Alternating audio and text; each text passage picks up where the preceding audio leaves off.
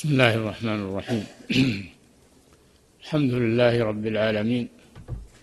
صلى الله وسلم على نبينا محمد وعلى آله وأصحابه أجمعين. قال رحمه الله باب الأمانة في البيع والشراء والكيل والوزن. كما سبق أن أنواع الأمانات كثيرة. ومنها هذا النوع الأمانة في البيع والشراء. بأن يكون كل من البائع والمشتري أمينا في معاملته لا يغش ولا يخدع. قال صلى الله عليه وسلم البيعان بالخيار ما لم يتفرقا فإن صدقا وبينا بورك لهما في بيعهما وإن كذبا وكتما محقت بركة بيعهما. فيكون البيع والشراء بين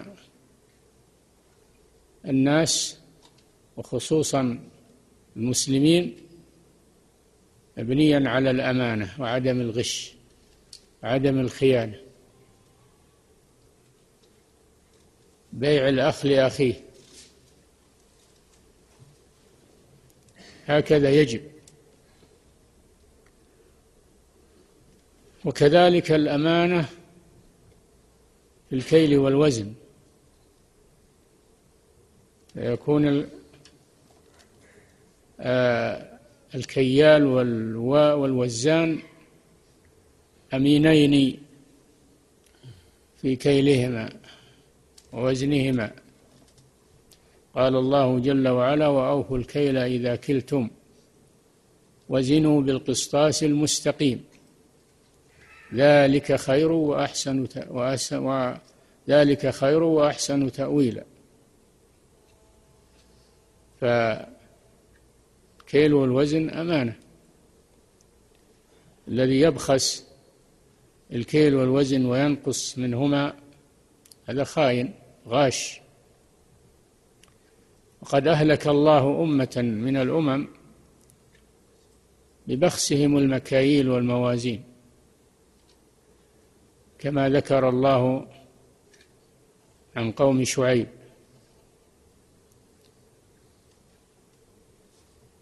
فهذا أمانة. وأوفوا الكيل إذا كلتم.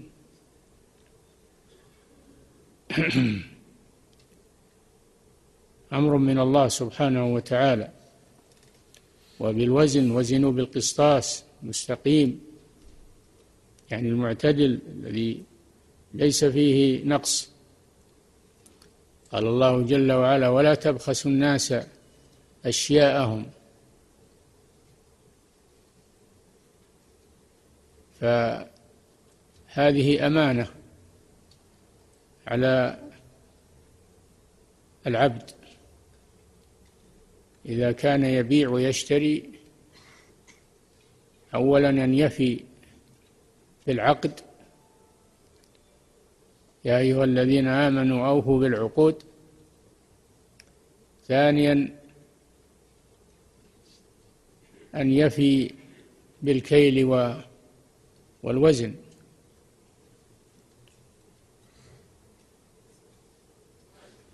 وقد قل هذا في الناس اليوم إلا ما شاء الله. فهم يغشون في الكيل والوزن وفي ما هو بمثابة الكيل والوزن. في الأكياس في الصناديق ينقصونها. خفية. ويبيعونها بيع الكامل بيع الكيس الكامل وبيع الصندوق الكامل. وهو قد أخذ منه بخسه. هذا من الغش ومن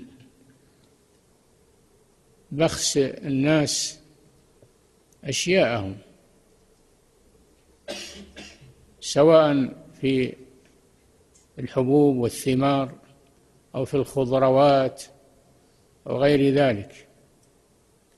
فيجب على المسلم أن يتقي الله سبحانه وتعالى في بيعه وشرائه وفي كيله وفي وزنه ولا يبخس الناس أشياءهم.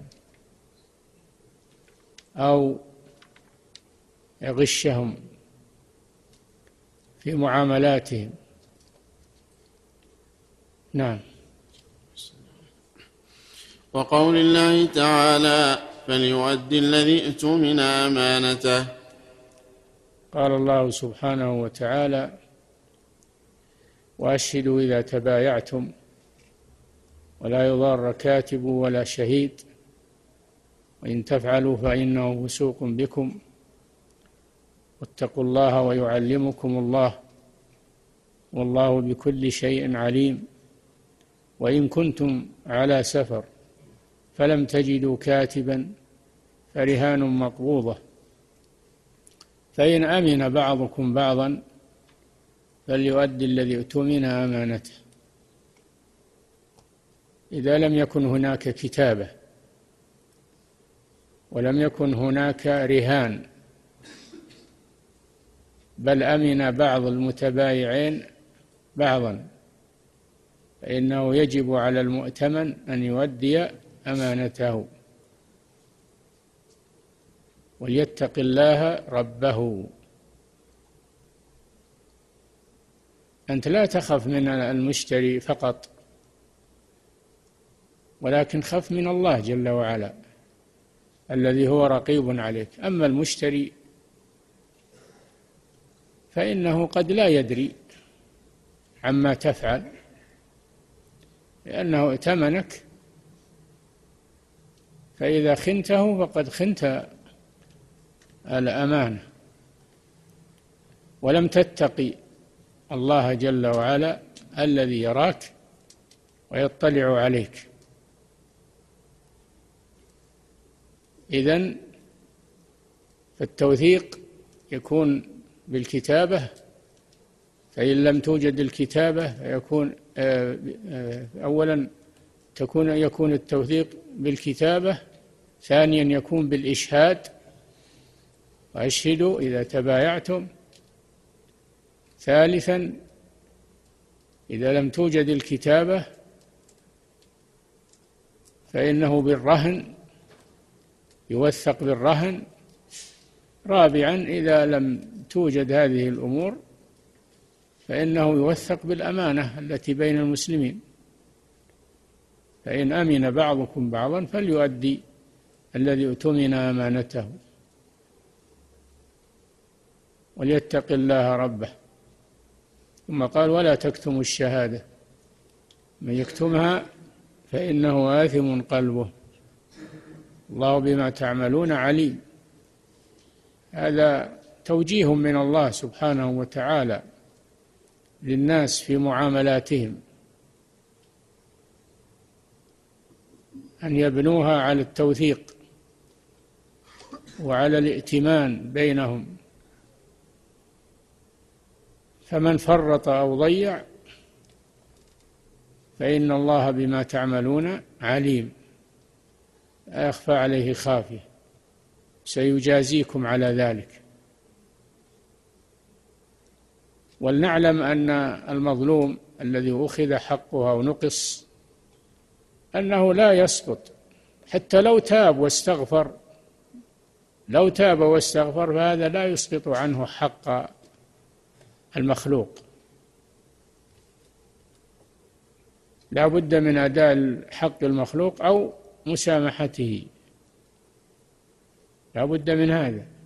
فإن لم فإن لم يؤدى ولم يسمح فلا بد من القصاص يوم القيامة.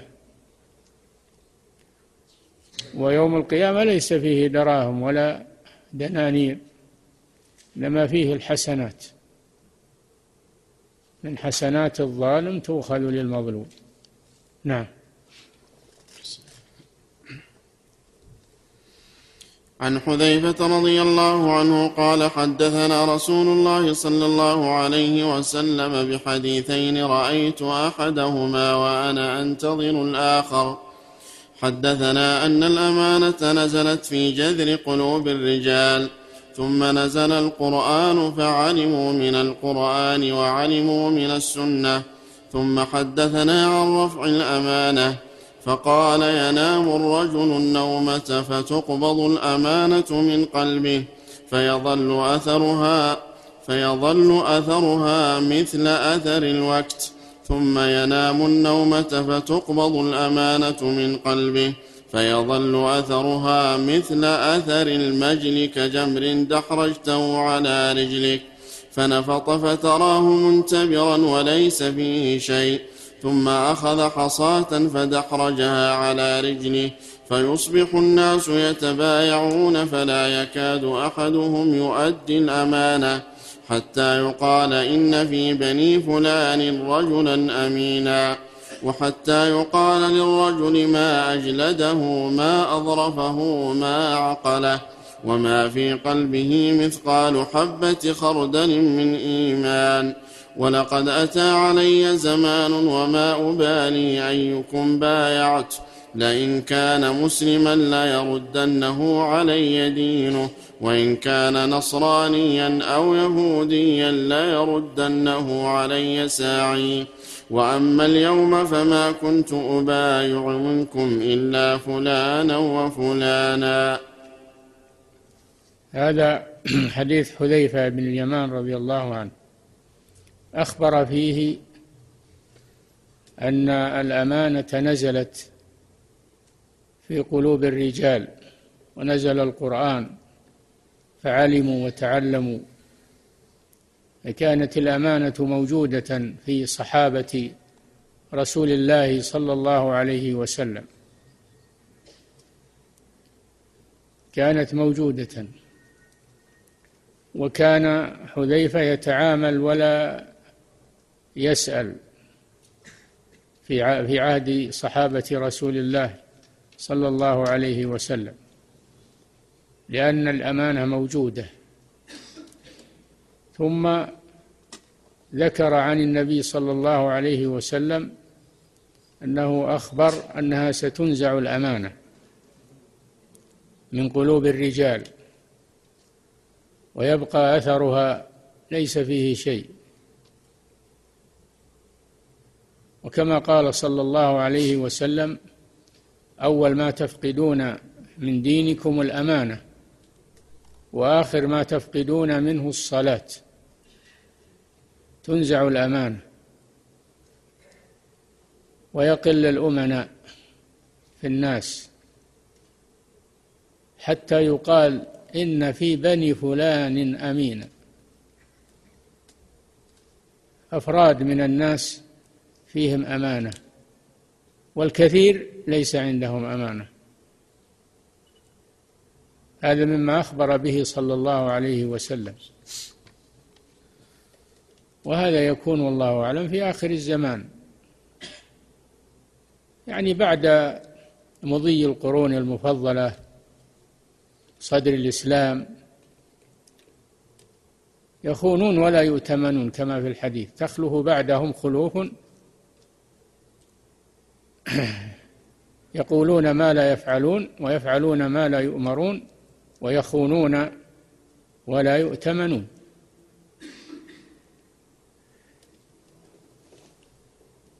إلا أنها لا تفقد الأمانة نهائيا يوجد أفراد من الناس على قلة. بعدما كان كل الناس أمناء في عهد الصحابة عهد القرون المفضلة.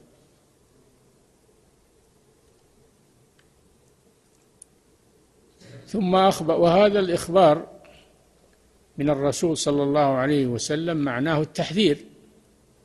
معناه التحذير من الخيانة وأن لا يدخل الإنسان مع الناس إذا كانوا يخونون يخون مثلهم. لأن يعني بعض الناس يقول هذا شيء عليه كل الناس وهذا أنا لا أكون من بينهم. منفردا. بل يعتبرون بل يعتبرون الخيانة يعتبرونها من المهارة في المعاملة والبيع والشراء. والذي يكون أمينا هذا عندهم يكون مغفل. يكون مغفل. وأما الخيانة وأما الاحتيالات وأما فهذه من المهارة ومن الحذق عندهم. بالبيع والشراء. ثم أخبر صلى الله عليه وسلم أنه في آخر الزمان يمدح الرجل يمدح الرجل ويثنى عليه وليس في قلبه من الإيمان حبة خردل. يمدح ويثنى عليه ما أظرفه ما ما إلى آخره وليس فيه من الإيمان حبة خردل هذا من علامات الساعة أن يخون الأمنا ويؤتمن الخاين. هذا في آخر من علامات الساعة كما أخبر النبي صلى الله عليه وسلم. نعم.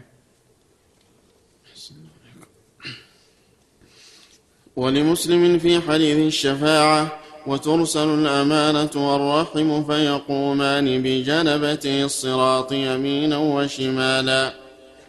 حديث الشفاعة العظمى ثابت في الصحيح حينما يطول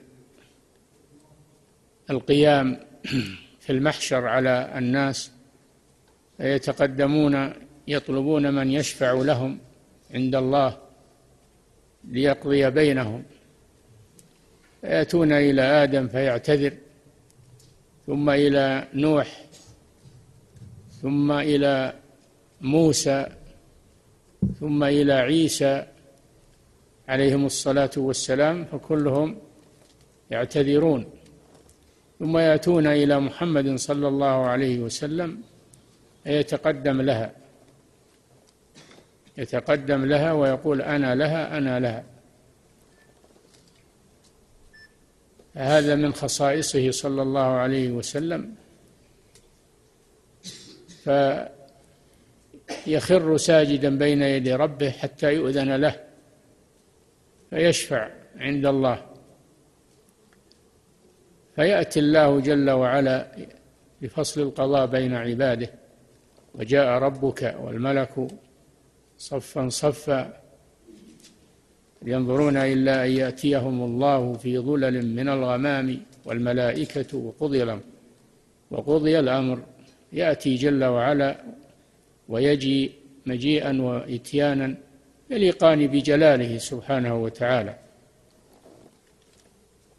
فيفصل بين عباده. ينصب الصراط على متن جهنم. لمرور الناس عليه يمرون على عليه على قدر إيمانهم تحملهم أعمالهم. منهم من ينجو ومنهم من يسقط. والشاهد من هذا أن ترسل الأمانة والرحم تأخذان جنبتي الصراط يطالبان بحقهما. يطالبان المارة بحقهما. من ضيع الأمانة تطالبه ومن ضيع آه، ومن قطع الرحم تطالبه الرحم. في هذا الموقف الحرج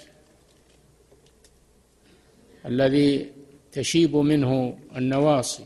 الخطر فيه عظيم والهلاك فيه كثير. فيأتيان على جنبتي الصراط يطالبان بحقهما فهذا فيه عظم الأمانة فيه عظم الأمانة أن الإنسان لا يتساهل فيها فإنها ستترصد له يوم القيامة في هذا الموقف الحرج. نعم. قال رحمه الله تعالى باب قوله كلكم راع وكلكم مسؤول عن رعيته. باب قول الرسول صلى الله عليه وسلم كلكم راع كلكم مسؤول عن رعيته. الرعاية على الرعاية هي الولاية على الشيء. الولاية على الشيء. يحفظه ويصلحه. وكل عليه رعاية بقدره من الراعي العام وهو ولي الأمر إلى صاحب البيت على أهل بيته إلى الزوجة في بيت زوجها هي راعية إلى الخادم في مال سيده. هو راع على مال سيده وكل سيسأل عن رعيته يوم القيامة. نعم. وقول الله تعالى يا أيها الذين آمنوا قوا أنفسكم وأهليكم نارا. نعم هذا فيه أن أن قيم الأسرة أن قيم الأسرة راع عليها. ومأمور بأن يقي نفسه ويقي رعيته أهليه يقي أهليه. يا أيها الذين آمنوا قوا أنفسكم أي اتخذوا وقاية بينكم وبين النار تقيكم منها. قوا أنفسكم ابدأوا بأنفسكم أولا. وأهليكم من زوجة وولد ومن في من في بيتك وتحت مسؤوليتك تقيهم من النار بمعنى أنك تمنعهم من المعاصي وتأمرهم بالطاعات وأداء الواجبات والفرائض ولا تهملهم. فيهلكون وتكون أنت مضيعا لرعيتك. وقد مرنا في الحديث الذي في الدرس الماضي ما من رجل يسترعيه الله رعية ثم يموت يوم يموت وهو غاش لرعيته إلا حر أو كانت الجنة عليه حرام. فالذي يضيع أهل بيته متوعد بهذا الوعيد. يغش يعني ضيعها لم لم يقم برعايتها. ترك الحبل على الغارب. ترك نساءه وترك أولاده وترك من تحت يده. يسرحون ويمرحون لا يصلون. لا يؤدون ما أوجب الله عليهم. لا يتركون الحرام والمنكرات والمعاصي. بل تجد البيت مملوءا من المنكرات ومن المعاصي. وإذا لم يكن في البيت شيء منها خرجوا إلى الشوارع إلى المنتزهات إلى الاستراحات إلى التجمعات ولا يقوم عليهم ويراعيهم ويمنعهم. هم رعيته يجب عليه أن يقوم عليهم.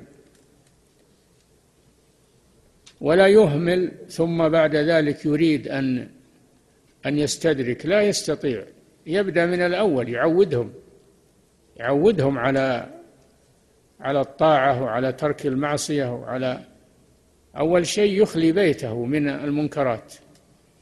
يخلي بيته من المنكرات بحيث أنهم لا يعرفونها ولا يألفونها. أما إذا أنها صارت وسائل الشر والتدمير والفضائيات في البيت فإنه لن يستطيع منعهم منها. لن يستطيع منعهم منها. لكن إذا لم يروها ولم يعرفوها سهل عليه أنه يسيطر عليهم. فهو يتجنب الأسباب التي تضيع الرعية. يتجنبها. حتى يسهل عليه رعايتها أما أنه يهمل ثم يريد أن يستدرك فلن يستطيع ذلك. هذا صاحب البيت. يا أيها الذين آمنوا قوا أنفسكم وأهليكم نارا. وأما ما يتعلق بالراعي العام وولي الأمر هذا سبق في الأحاديث السابقة في الأبواب السابقة. نعم. عن ابن عمر رضي الله عنهما قال قال رسول الله صلى الله عليه وسلم كلكم راع وكلكم مسؤول عن رعيته فالإمام راع ومسؤول عن رعيته والرجل راع في أهل بيته ومسؤول عن رعيته والمرأة راعية على بيت زوجها وولده ومسؤولة عن رعيتها. والولد راع في مال أبيه ومسؤول عن رعيته والخادم راع في مال سيده ومسؤول عن رعيته فكلكم راع وكلكم مسؤول عن رعيته متفق عليه. هذا الحديث المتفق على صحته كما سمعتم أن الرعاية مشتركة بين الناس كل على حسب حاله.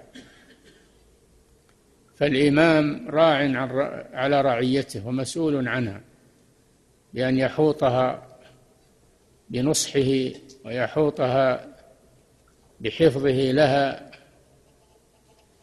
ويقيم العدل فيها ويقيم الحدود على من يستحقها فهو مسؤول عن هذا أمام الله سبحانه وتعالى.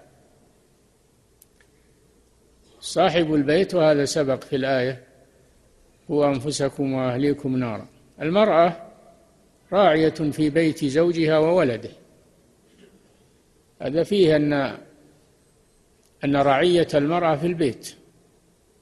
رعية المرأة في البيت هي راعية على أولادها الصغار من ذكور وإناث وراعية في شؤون البيت وترتيبه وحفظ محتوياته. هي راعية رعيتها في البيت وعملها في البيت. هذا هو الأصل. فإن خرجت إلى الأعمال والوظائف ضيعت أولادها ضيعت بيتها وأسندت هذا إلى مربية أو خادمة فقد ضيعت رعيتها. ضيعت رعيتها. الواجب عليها بالدرجة الأولى مسؤولية البيت. فإن كان عندها زيادة فراغ أو استطاعة لا بأس أن تعمل خارج البيت فيما يناسبها. أما أنها تخرج للأعمال الوظيفية والتدريس و وتترك البيت تكله إلى خادمة أو إلى مربية أو تترك الأولاد ليس لهم من يقوم بشؤونهم فهذه خائنة لرعيتها. خائنة لرعيتها. فعلى نساء المسلمين أن يتنبهن لذلك. هذا هو عمل المرأة الصحيح. ما هو عمل المرأة أنها تشارك الرجال كما يطالب به الفساق والجهال. ويقولون حرية المرأة والمرأة معطلة ونصف المجتمع معطل. بهذه الأقاويل الباطلة يخدعون الناس. المرأة لها عمل جليل وهو عمل البيت. وهو ليس بالعمل السهل بل هو عمل مهم جدا. ويقول الشاعر والأم مدرسة إذا أعددتها أعددت شعبا طيب الأعراق. أنا لا أقول دعوا النساء سوافرا مثل الرجال يجلن في الأسواق. في دورهن شؤونهن كثيرة كشؤون رب السيف والمزراق. أعمال المرأة في بيتها. هذا هو الأصل وهو الواجب عليها. فإذا ضيعت هذا فهي مسؤولة أمام الله سبحانه وتعالى. ولن تنفعها وظيفتها ولا أعمالها التي خارج البيت. وهي مضيعة لعملها. وتأخذ عملا ليس لها. أو عملا لا تحتاج إليه. والخادم راع في مال سيده مملوك. المملوك راع في مال سيده يحفظه ويراعيه ويقوم عليه ولا يغفل عنه أو يتساهل حتى يسرق أو يضيع أو أو يهلك. وأيضا مثل الخادم مثله العامل العامل الذي يوليه صاحب العمل على البيع والشراء والمتجر و أيضا هو راع لأنه راع صاحب صاحب المتجر استرعاه على ذلك فليكن أمينا وليقم برعيته. ثم ختم صلى الله عليه وسلم بقوله فكلكم راع ما حد يقول أنا من براعي كلكم راع على حسب أعمالكم وحسب مهماتكم. فلا أحد يتبرى من الرعاية. ولو على نفسه. هو راع أول شيء على نفسه. يرعاها يأخذها بالجد والاجتهاد وعمل الطاعة والبعد عن المعصية. فكلكم راع. لكن الرعايات تختلف. بعضها أشد من بعض وأوسع من بعض. وإلا فالمسؤولية عامة. لا أحد يسلم من المسؤولية في هذه الحياة. نعم. قال رحمه الله تعالى باب الرفق بالمملوك. نعم. فقوله كلكم راع وكلكم مسؤول عن رعيته في باب في كتاب الكبائر. معناه أن من ضيع آه، رعيته فقد ارتكب كبيرة من كبائر الذنوب. وكذلك المملوك وهو الرقيق الرقيق القن. فسيده مأمور بالرفق به. عدم المشقة عليه وجعل الله له حقا من جملة الحقوق العشرة في قوله تعالى واعبدوا الله ولا تشركوا به شيئا وبالوالدين إحسانا وبذي القربى واليتامى والمساكين والجار ذي القربى والجار الجنب والصاحب بالجنب وابن السبيل وما ملكت أيمانكم. ما ملكت أيمانكم يعني المماليك والأرقة. فلا تقل هذا مملوك لي هذا ملكي وأنا أتصرف فيه كيف أشاء.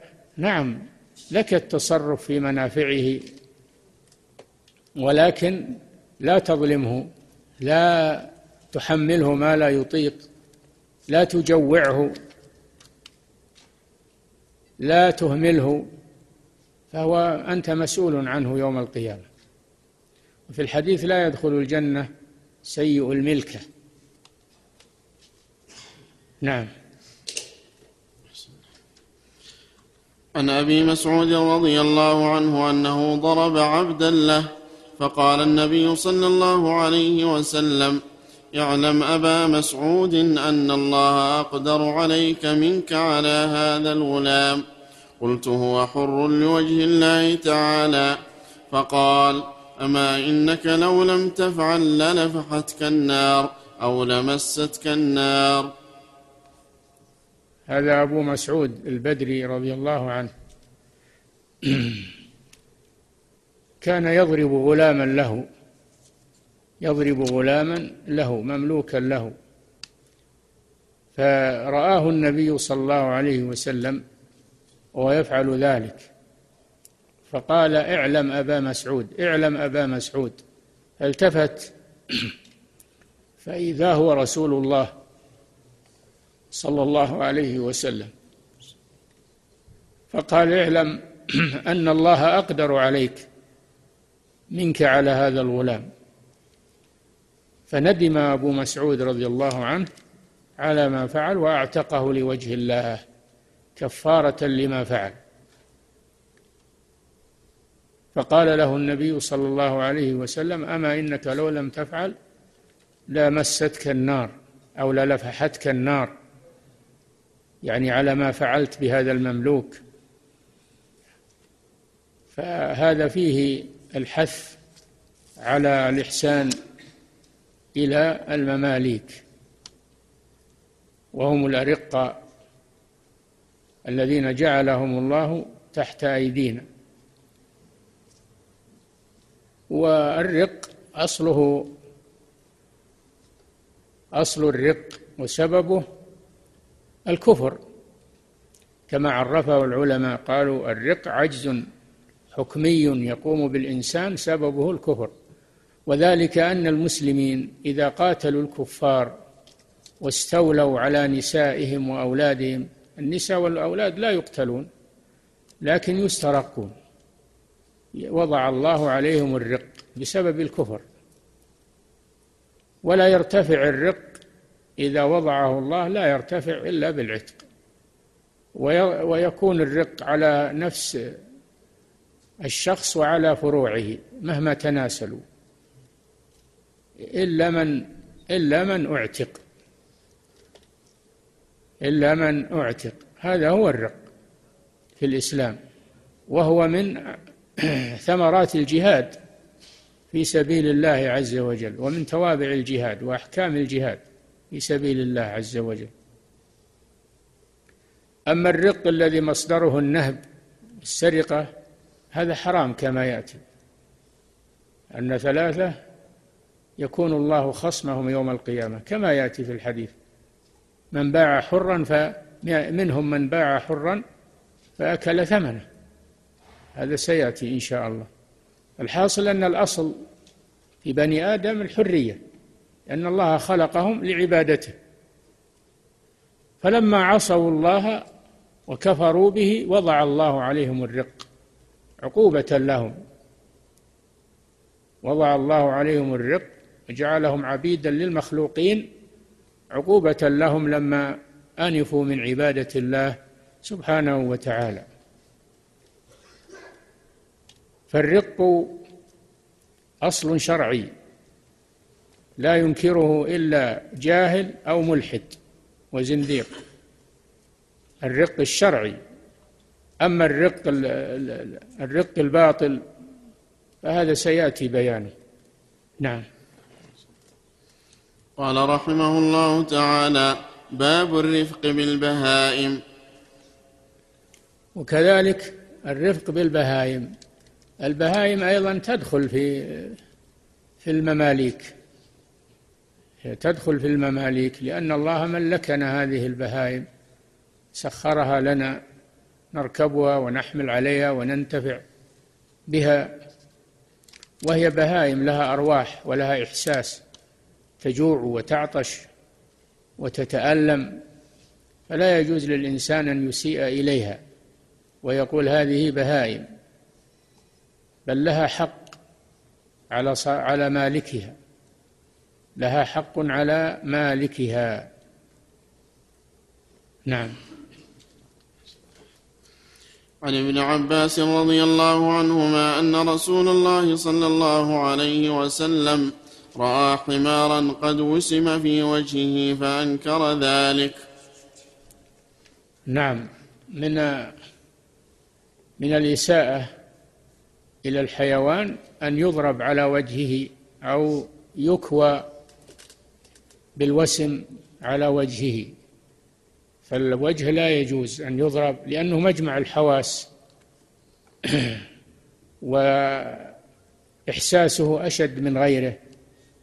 فلا يجوز أن يضرب الحيوان على وجهه أو أن يوسم على وجهه بالكي لأن هذا تعذيب له وتشويه له أيضا. نعم.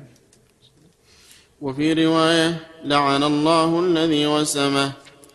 وهذا أشد الذي يعني هذا دل على أن هذا من الكبائر على أن الوسم في الوجه للحيوانات من كبائر الذنوب لأن النبي صلى الله عليه وسلم لعن من فعله واللعن لا يكون إلا على كبيرة. نعم. وفي رواية نهى عن الضرب في الوجه وعن الوسم في الوجه. رواه مسلم. نعم الضرب في الوجه أو الوسم في الوجه كله منهي عنه لأن هذا فيه تعذيب للحيوان وتشويه له. نعم تعريض له للخطر لأن الوجه هو مجمع الحواس. نعم. ولهما عن أبي هريرة رضي الله عنه مرفوعا. دخلت امرأة النار في هرة ربطتها فلا هي أطعمتها ولا هي أرسلتها تأكل من خشاش الأرض حتى ماتت. نعم وهذا يدل على أن من أمسك حيوانا حتى ولو ولو هو ليس ملكا ليس مما يتملك. يجوز إنك تحبس الهرة وتتخذ الهرة في البيت. يجوز هذا لكن لا بد أن تقوم وكذلك الطيور. يجوز أن أن تحبسها وأن تربطها لكن بشرط أن تؤمن لها تؤمن لها الطعام والشراب ولا تعذبها. الرسول صلى الله عليه وسلم لم ينكر على هذه المرأة أنها أمسكت الهرة. إنما أنكر عليها الإساءة إليها وأنها لم تطعمها إذ حبستها ولا هي تركتها وأطلقتها تأكل من خشاش الأرض فدخلت النار دخلت النار وهذا وعيد شديد ويدل على أن هذا كبيره من كبائر الذنوب فالذي يسيء إلى الحيوانات وإلى الطيور ويعذبها ويجوعها ويعطشها ويعرضها يعرضها للبرد للحر والبرد الشديد. أن هذا أن هذا فإذا ماتت بسبب ذلك إذا ماتت بسبب الجوع والعطش أو بسبب أو بسبب شدة الحر أو البرد إذا ماتت فإنه يعذب بالنار يوم القيامة. وهذا يدل على أن هذا كبيرة من كبائر الذنوب لأن من ضوابط الكبيرة أن يرتب على عليها أن يرتب عليها دخول النار أو التعذيب بالنار. فيجب الرفق بالبهائم. يجب الرفق بالبهائم والإحسان إليها.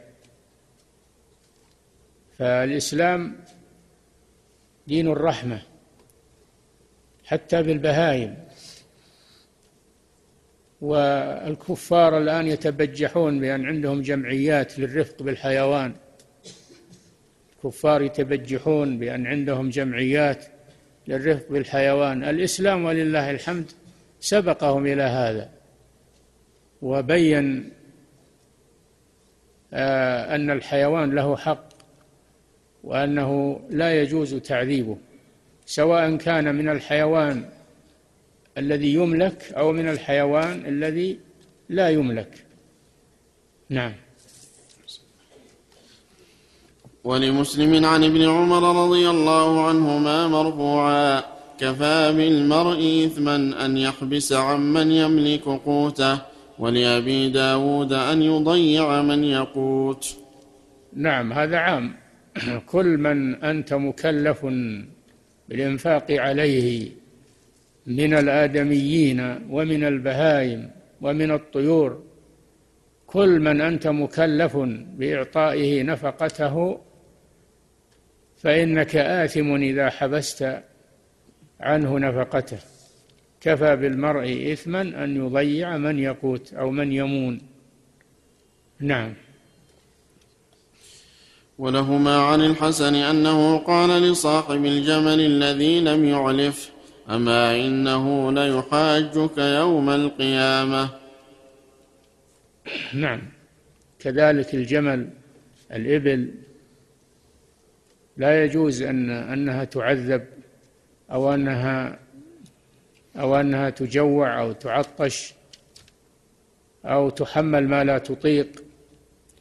لا يجوز هذا. حتى أولادها ما لا يجوز أن تحلب لبنها وتحرم أولادها وتقصر عليهم بالرضاعة أو الحليب. بل إنما تأخذ ما زاد ما زاد عن نفقة أولادها. فأنت مسؤول عنها يوم القيامة. الجمل شكى إلى النبي صلى الله عليه وسلم. لما رأى النبي صلى الله عليه وسلم شكى إليه فقال لصاحبه إنك تجوعه يشكو إنك تجوعه وأمره بإعلافه. دل هذا على أن كل الحيوانات كبيرة كانت أو صغيرة من الجمل إلى الهرة. وما دونها كلها لا يجوز تعذيبها. نعم. أعد الحديث. الله. ولهما عن الحسن أنه قال لصاحب الجمل الذي لم يعلف أما إنه ليحاجك يوم القيامة. لم يعلفه يعني لم يعطه العلف الكافي أو قطع عنه العلف حتى جاع وشكى إلى النبي صلى الله عليه وسلم. فالنبي صلى الله عليه وسلم قال إنه سيحاجك يوم القيامة عند الله. هذا دليل على أن هذه الحيوانات إذا أسأت إليها أو عذبتها أو جوعتها أنها ستأخذ حقها منك يوم القيامة. نعم. قال رحمه الله تعالى باب إباق العبد. نعم العبد عرفنا أن المراد به المملوك وإباقه شروده عن سيده الواجب على العبد أن يستسلم لحكم الله سبحانه وتعالى يخضع للرق الذي وضعه الله عليه يخضع لذلك وأن يقوم بعمل سيده. فكما أن السيد مأمور بأن يحسن إلى مملوكه فكذلك المملوك. مأمور أن يحسن إلى سيده وأن يقوم بخدمته وبالعمل الذي يكله إليه. فإذا هرب فإنه فاعل لكبيرة من كبائر الذنوب. نعم أعد. قال باب إباق العبد. نعم. عن جرير بن عبد الله رضي الله عنه مرفوعا. أيما عبد أبق فقد برئت منه الذمة رواه مسلم. أيما عبد أبق يعني هرب من سيده. فقد برئت منه الذمة. قيل المراد ذمة الله سبحانه وتعالى وحفظه وكلاءته للعبد. وقيل المراد ذمة سيده. تبرى ذمة سيده من مسؤوليته حتى يرجع إلى ما إلى مالكه. والإباق كبيرة من كبائر الذنوب. نعم. قال رحمه الله تعالى باب ظلم الأجير. نعم. كذلك الأجير ظلمه بمنع حقه ومنع أجرته هذا كبيرة من كبائر الذنوب. قال صلى الله عليه وسلم أعطوا الأجير أجرته قبل أن يجف عرقه لأنه أدى لك العمل فاستحق عليك الأجرة. فإذا لم تعطه أجرته فقد ظلمته. وهذا كبيرة من كبائر الذنوب. ويتساهل كثير من الناس بأجورات العمال ويستغل ضعفهم حاجتهم فيماطل بهم وهم فقراء محتاجون ووراءهم عوائل محتاجة وقد يبخسهم شيئا من حقوقهم ولا يعطيهم كاملا أو يطردهم ولا يعطيهم شيئا. مستغلا قوته وضعفهم هذا من كبائر الذنوب. هذا من كبائر الذنوب وسيكون الله خصمهم يوم القيامة كما يأتي في الحديث. نعم. عن أبي هريرة رضي الله عنه مرفوعا قال الله تعالى ثلاثة أنا خصمهم يوم القيامة ومن كنت خصمه خصمته رجل أعطى بي ثم غدر. ومن كنت. عن أبي هريرة رضي الله عنه مرفوعا. قال الله تعالى ثلاثة أنا خصمهم يوم القيامة. ومن كنت خصمه خصمته. خصمه. ومن كنت خصمه خصمته. رجل أعطى بي ثم غدر. ورجل باع حرا فأكل ثمنه. ورجل استأجر أجيرا فاستوفى منه ولم يؤته أجرته. رواه البخاري. هذا الحديث فيه أن الله جل وعلا قال الله جل وعلا يقول ويتكلم. هذا فيه إثبات الكلام لله وإثبات القول لله عز وجل. ومثل هذا الحديث يسمى بالحديث القدسي. الذي يرويه النبي صلى الله عليه وسلم عن ربه. أن الله قال ثلاثة أنا خصمهم أي خصيمهم يوم القيامة بدلا من أصحاب الحقوق. الله جل وعلا يخاصم عنهم يوم القيامة.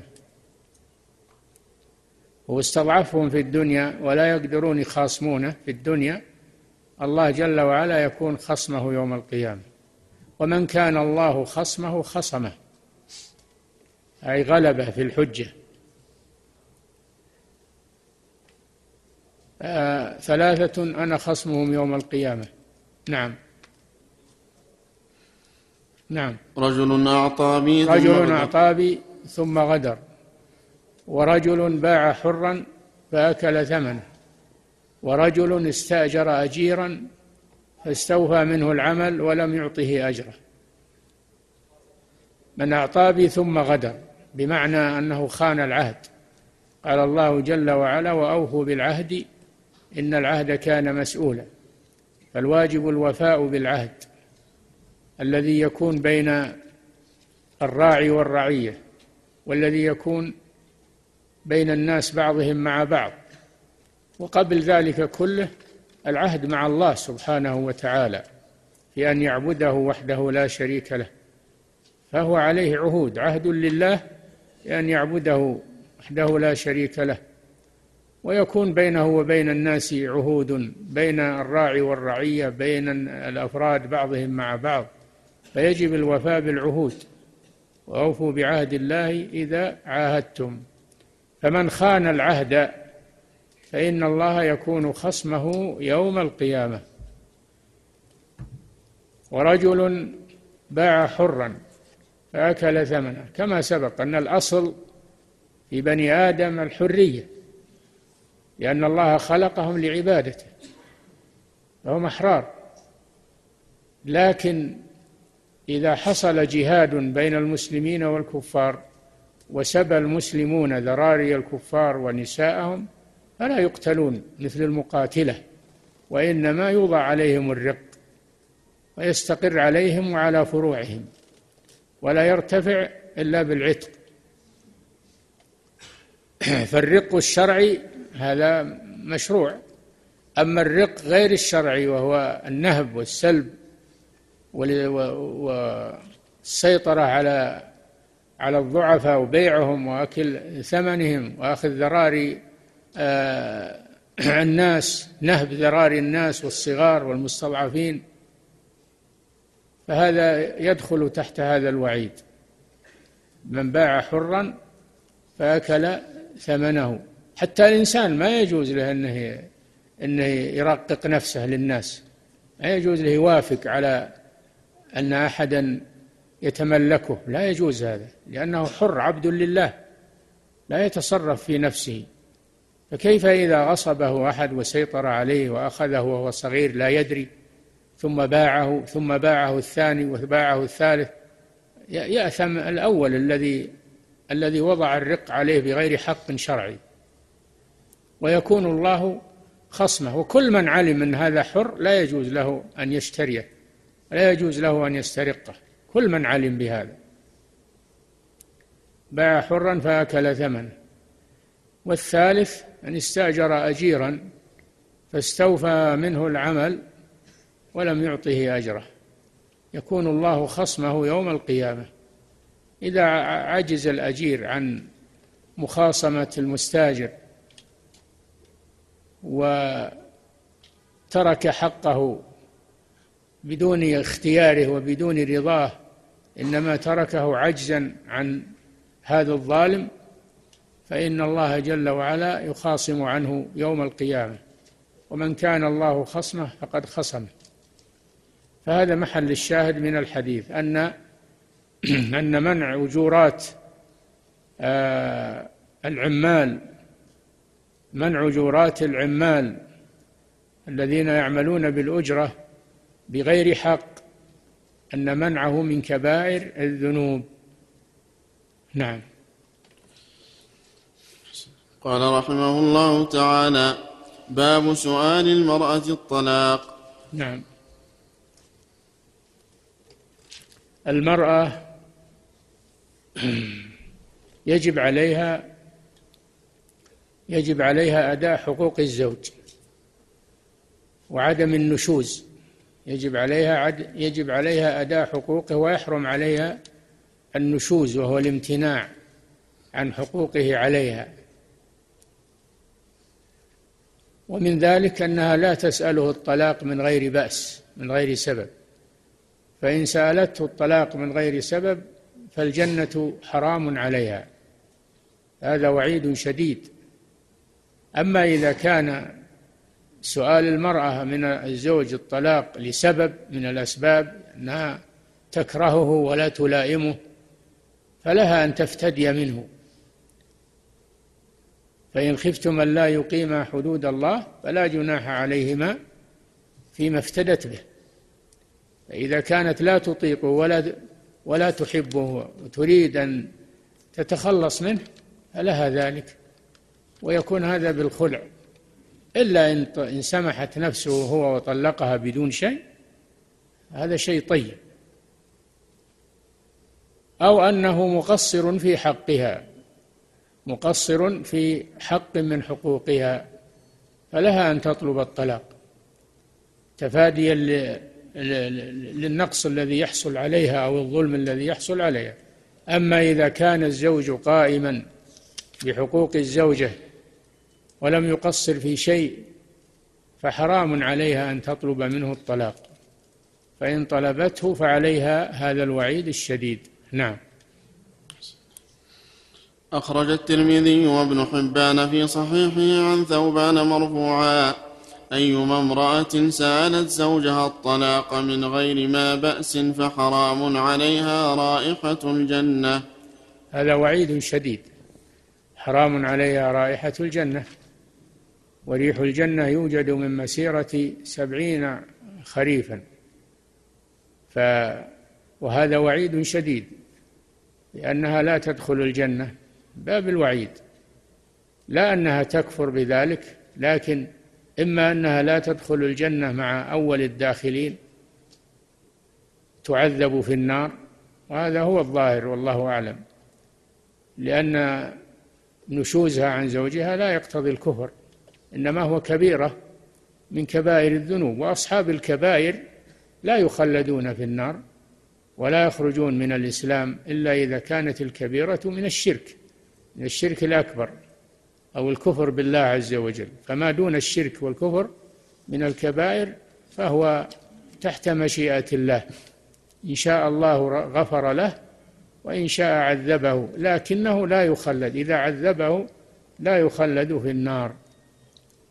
الحاصل أن هذا وعيد شديد على المرأة التي تطلب الطلاق من غير ما بأس. نعم. قال رحمه الله تعالى باب ما جاء في الديوث. نعم. الديوث هو الذي يقر السوء في أهله. يقر السوء في أهله. يرى أحدا يدخل عليهم ولا ولا يمنعه ولا يبالي. فهو يقر السوء في أهله. هذا هو الديوث. و لأنه سبق أن الرجل راع مسؤول عن أهله مسؤول عن رعيته. قوا أنفسكم وأهليكم نارا. فلا يجوز له أن يترك أهله على السوء وعلى مصاحبة الرجال و فهذا أمر خطير جدا. وكذلك وسائل وسائل الدياثة كأن كان يقر أهله على السفور على الخروج والاختلاط بالرجال يقرهم على ذلك. هذا لا يسمى ديوثا لكنه هذا من أسباب الدياثة لأن عدم الحجاب ولأن الاختلاط ولأن السفر بدون محرم هذه أسباب للوقوع في في الفاحشة. فهي أسباب للدياثة. نعم. عن ابن عمر رضي الله عنهما مرفوعا ثلاثة لا يدخلون الجنة العاق لوالديه والديوث ورجلة النساء. رجلة. رجلة. ورجلة النساء. رواه في المستدرك والطبراني بسند قال المنذري لا أعلم فيه مجروحا قريبا منه وفيه فما الديوث؟ قال الذي لا يبالي بمن دخل على أهله قيل فمن رجلت قيل فمن رجله قال التي تتشبه بالرجال. نعم الديوث عرفناه الذي يقر السوء في أهله ولا يغار عليهم لا يغار عليهم. يتركهم يختلطون بالرجال أو الرجال يختلطون بهن ويدخلون عليهن. هذا مضيع لمحارمه. والرجلة من النساء وهي التي تشبه تتشبه بالرجال في ملابسهم في كلامهم في أعمالهم. وقد لعن صلى الله عليه وسلم المتشبهين من الرجال بالنساء والمتشبهات من النساء بالرجال. فلعن المتشبه من أحد الجنسين بالآخر. واللعنة تقتضي أن هذا كبيرة من كبائر الذنوب. ومنها الدياثة وهو عدم الغيرة. الدياثه عدم الغيرة وإقرار السوء في أهله. نعم. قال رحمه الله تعالى باب ظلم المرأة. نعم.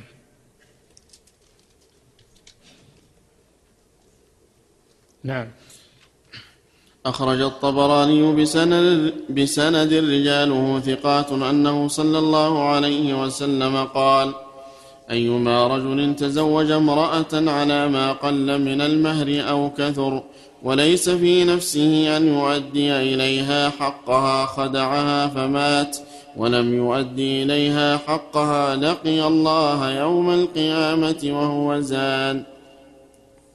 نعم. هذا فيه وعيد شديد على من منع حق زوجته. الله جعل جل وعلا جعل للرجال حقوقا على الزوجات وجعل للزوجات حقوقا على أزواجهن. وأمر كلا من الصنفين أن يؤدي الحقوق التي عليه. فمن منع حق الآخر عليه فهذا كبيرة من كبائر الذنوب. فإذا تزوج المرأة وهو يضمر في نفسه ما صرح بهذا؟ لكن يضمر في نفسه أنه لا يؤدي إليها حقها. تزوجها على مهر قليل أو كثير هي وثقت منه على أنه سيقوم بحقوقها لكنه هو يضمر في نفسه أنه لا يقوم بحقوقها. ثم مات على هذه النية والعياذ بالله فإنه متوعد بأشد الوعيد. الرجل يتزوج المرأة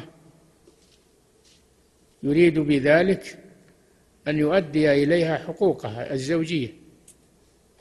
كما أنها هي تتزوجه تريد أن تؤدي حقوقه عليها. أما من بيت نية خبيثة ونية سيئة لا يدري عنها الطرف الآخر فإن هذه خيانة.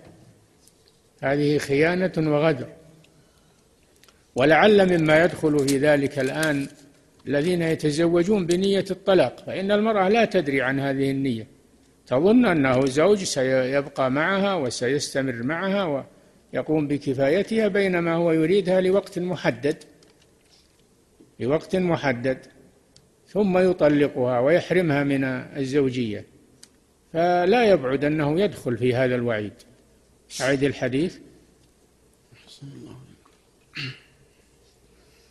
قال أيما رجل أيما رجل تزوج امرأة على ما قل من المهر أو كثر وليس في نفسه أن يؤدي إليها حقها خدعها.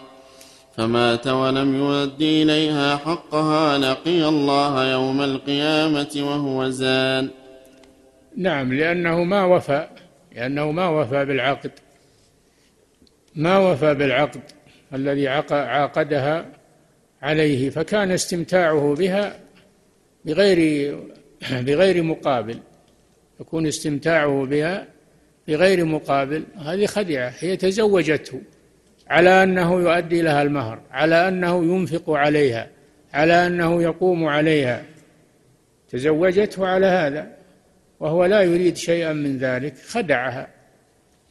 فيكون استمتع بها في غير مقابل بل بالخديعة. فيكون له نصيب من الزنا لأنه لأنه استمتاع بغير حق. نعم. هذا وعيد شديد. ولا يقول أنا عاقد عليها والعقد يحلها. نعم يحلها العقد لكن لازم من التزام بواجبات العقد وحقوق العقد أوفوا بالعقود. نعم.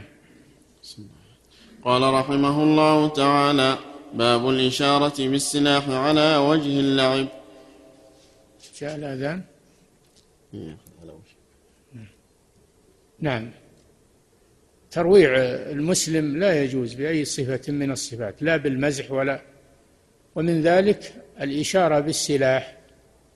ولو كان يمزح لا يجوز له ذلك لأنه ربما ربما أن السلاح يصيب الشخص.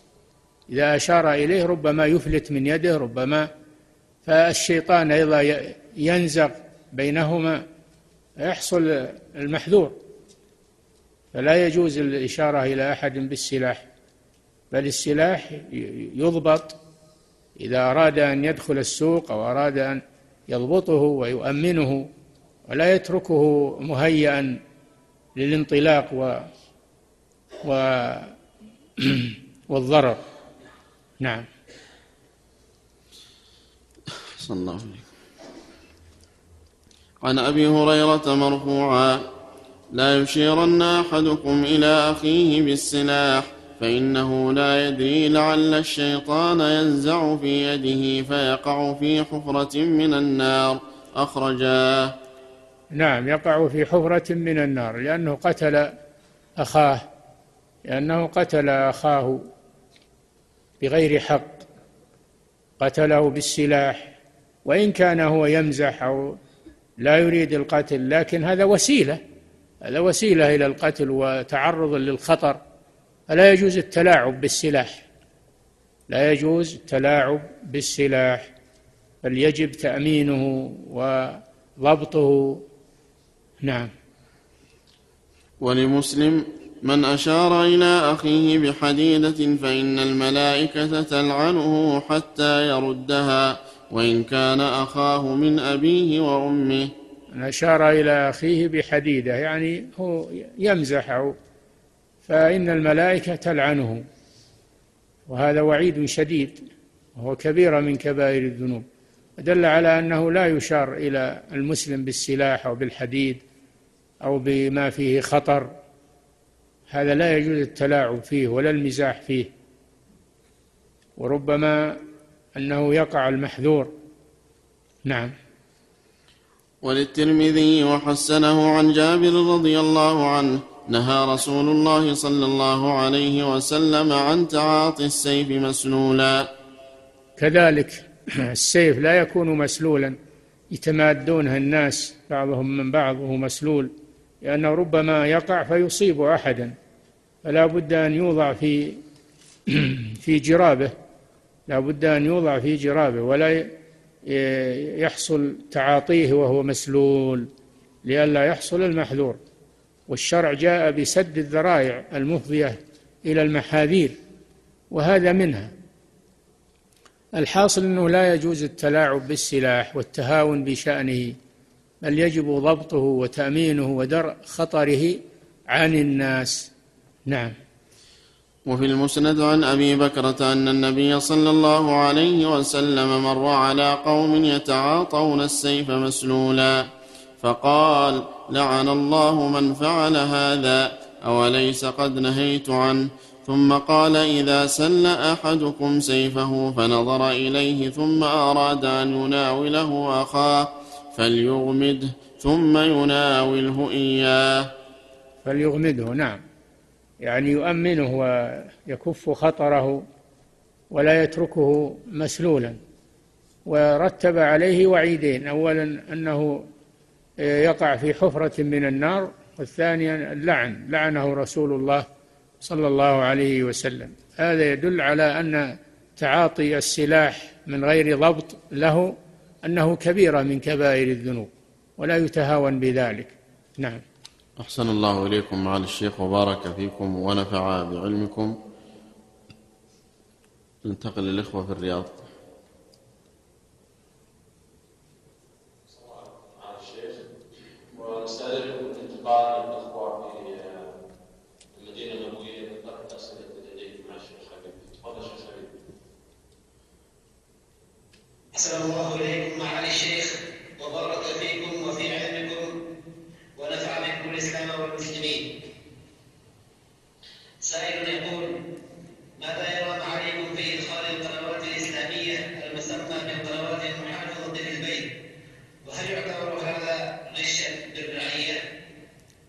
ما فيه خير وما فيه إرشاد وتوجيه هذا لا بأس به من القنوات. لكن القنوات الهابطة أو القنوات التي توجه توجيها سيئا وتتكلم في أمور الدين على غير علم وعلى غير بصيرة أو تضلل الناس هذه لا يجوز جعلها في البيت. نعم. السلام عليكم فضيلة الشيخ إذا رأت المرأة السوء في زوجه وأقرته ولم تنكر على زوجه ولم تنصح فهل تدخل في الدياثة أو يقال أنها ديوثة جزاكم الله خيرا لا يتبين لي أنها تكون ديوثة لكن لا يجوز لها البقاء معه. لا يجوز لها البقاء معه بل تطالب بالفراق منه. نعم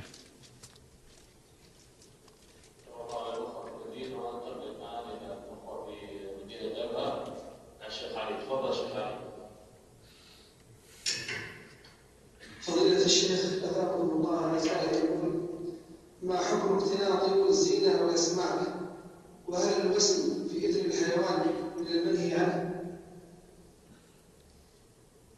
آه، الأسماك إذا وفر لها ما تحتاج إليه لا بأس. إذا وضع لها بركة كافية لمعيشتها لا بأس بذلك. والوسم على الإذن هذا يدخل في الوجه لأنه تحصل به المواجهة. الوجه ما تحصل به المواجهة. نعم أثابكم الله قال سائل يقول كان لديه مجموعة من الأسماك وأهمل في حق رعايتهم وماتت وهذا لم يكن عن طريق القصد وذلك لعدم الخبرة والعناية بهم فماذا عليه تجاه ذلك جزاكم الله خيرا لعله إذا لم يتعمد أنه لا شيء عليه الكلام على المتعمد والمتساهل نعم فضيلة الشيخ هذا يقول أنني في طريق السفر وقد أخرت صلاة المغرب إلى العشاء ودخلت في مسجد يصلون العشاء فصليت معهم العشاء وثم ومن ثم صليت المغرب فهل فعلي صحيح؟ نعم فعلك صحيح لكن لا تقم معهم إلى إلى الركعة الرابعة. تجلس إذا قاموا للرابعة فأنت تجلس تأتي بالتشهد الأخير. فإن شئت أن تسلم لنفسك وإن شئت أن تنتظر وتسلم مع الإمام. نعم. يا شيخ السائل يقول أنه صلى معه العشاء. نعم. صلى معه العشاء صلى المغرب بعد ذلك لا يجوز هذا. لا بد من الترتيب. لا بد من الترتيب. يصلي المغرب أولا. فإذا صلى العشاء قبلها فإنه يعيد العشاء لأنه أتى بها قبل المغرب والترتيب واجب. نعم.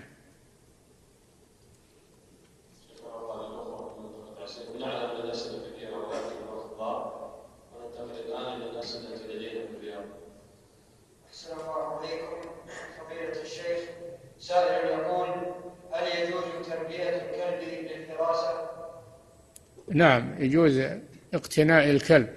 يجوز اقتناؤه لثلاث حراسة المزرعة أو حراسة الماشية أو للصيد. إذا كان من الكلاب المعلمة يصلح للصيد. هذه الثلاث لا بأس. وما عداها فإنه لا يجوز. نعم.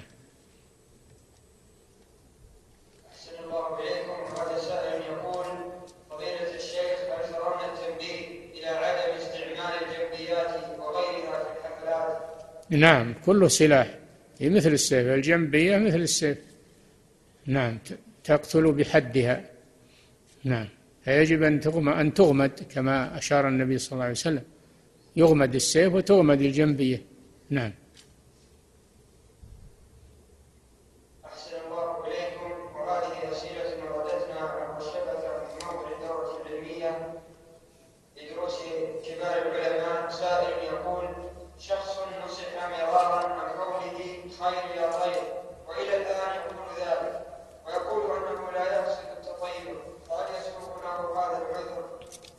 ولو قصد التطير كان متطيرا ومشركا لكن وإذا لم يقصد التطير لا يجوز له التلفظ بهذا لأن هذا من ألفاظ الجاهلية ومن ألفاظ الطيرة يتجنبه. نعم.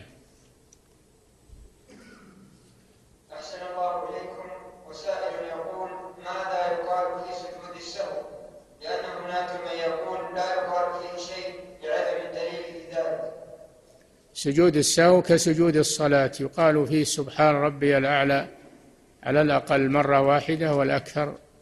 أدنى الكمال ثلاث وأعلى الكمال عشر. يقال فيه مثل ما يقال في سجود الصلاة لأنه تابع للصلاة تابع لسجود الصلاة. فيقال فيه مثل ما ومكمل للصلاة. فيقال فيه مثل ما يقال في سجود الصلاة ويدعو فيه. نعم.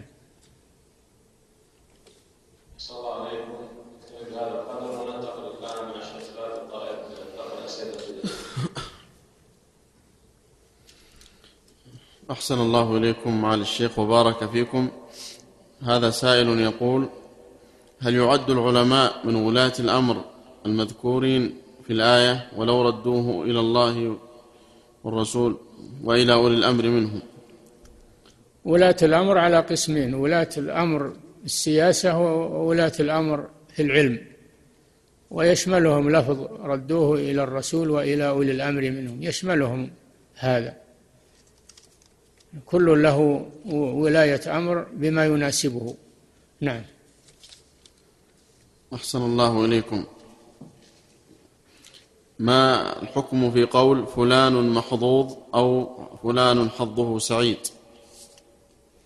هذا من باب التفاؤل لا بأس به. إذا كان من باب التفاؤل فلا بأس به. أما من كان من باب الجزم فلا يجوز.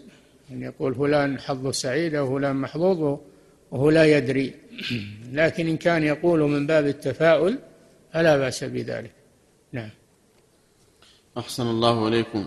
هل تدفع كفارة اليمين لأسرة واحدة عددها عشرة أشخاص؟ بعضهم غير بالغ أم لا بد أن يكون كلهم كبار بالغين؟ لا بأس هذا أحسن أنها تدفع لأهل البيت عددهم عشرة فأكثر. هذا أحسن لأن النفع بها لهم يكون أكثر. ويدخل في المسكين كل من يأكل الطعام ولو كان صبيا. كل من كان يتغذى بالطعام فإنه يدخل في أهل الكفارة. أما الرضيع الذي يتغذى باللبن هذا لا يحسب من لا يحسب من المستحقين للكفارة. نعم. أحسن الله إليكم. يقول مقبرة عند منزلي يحكي الآباء والأجداد أنها مقبرة وبعضها باقي والباقي لا يرى وهي مهانة بالدعس ويوجد مقبرة محاطة بسور. فهل أنقل المقبرة القديمة إلى المقبرة الجديدة خصوصا أنها قد تهان؟ هذا لابد من الرجوع إلى القاضي في البلد. رجوع المحكمة في البلد يرجع إليها وهي تنظر فيها تشكل لجنة للنظر فيها.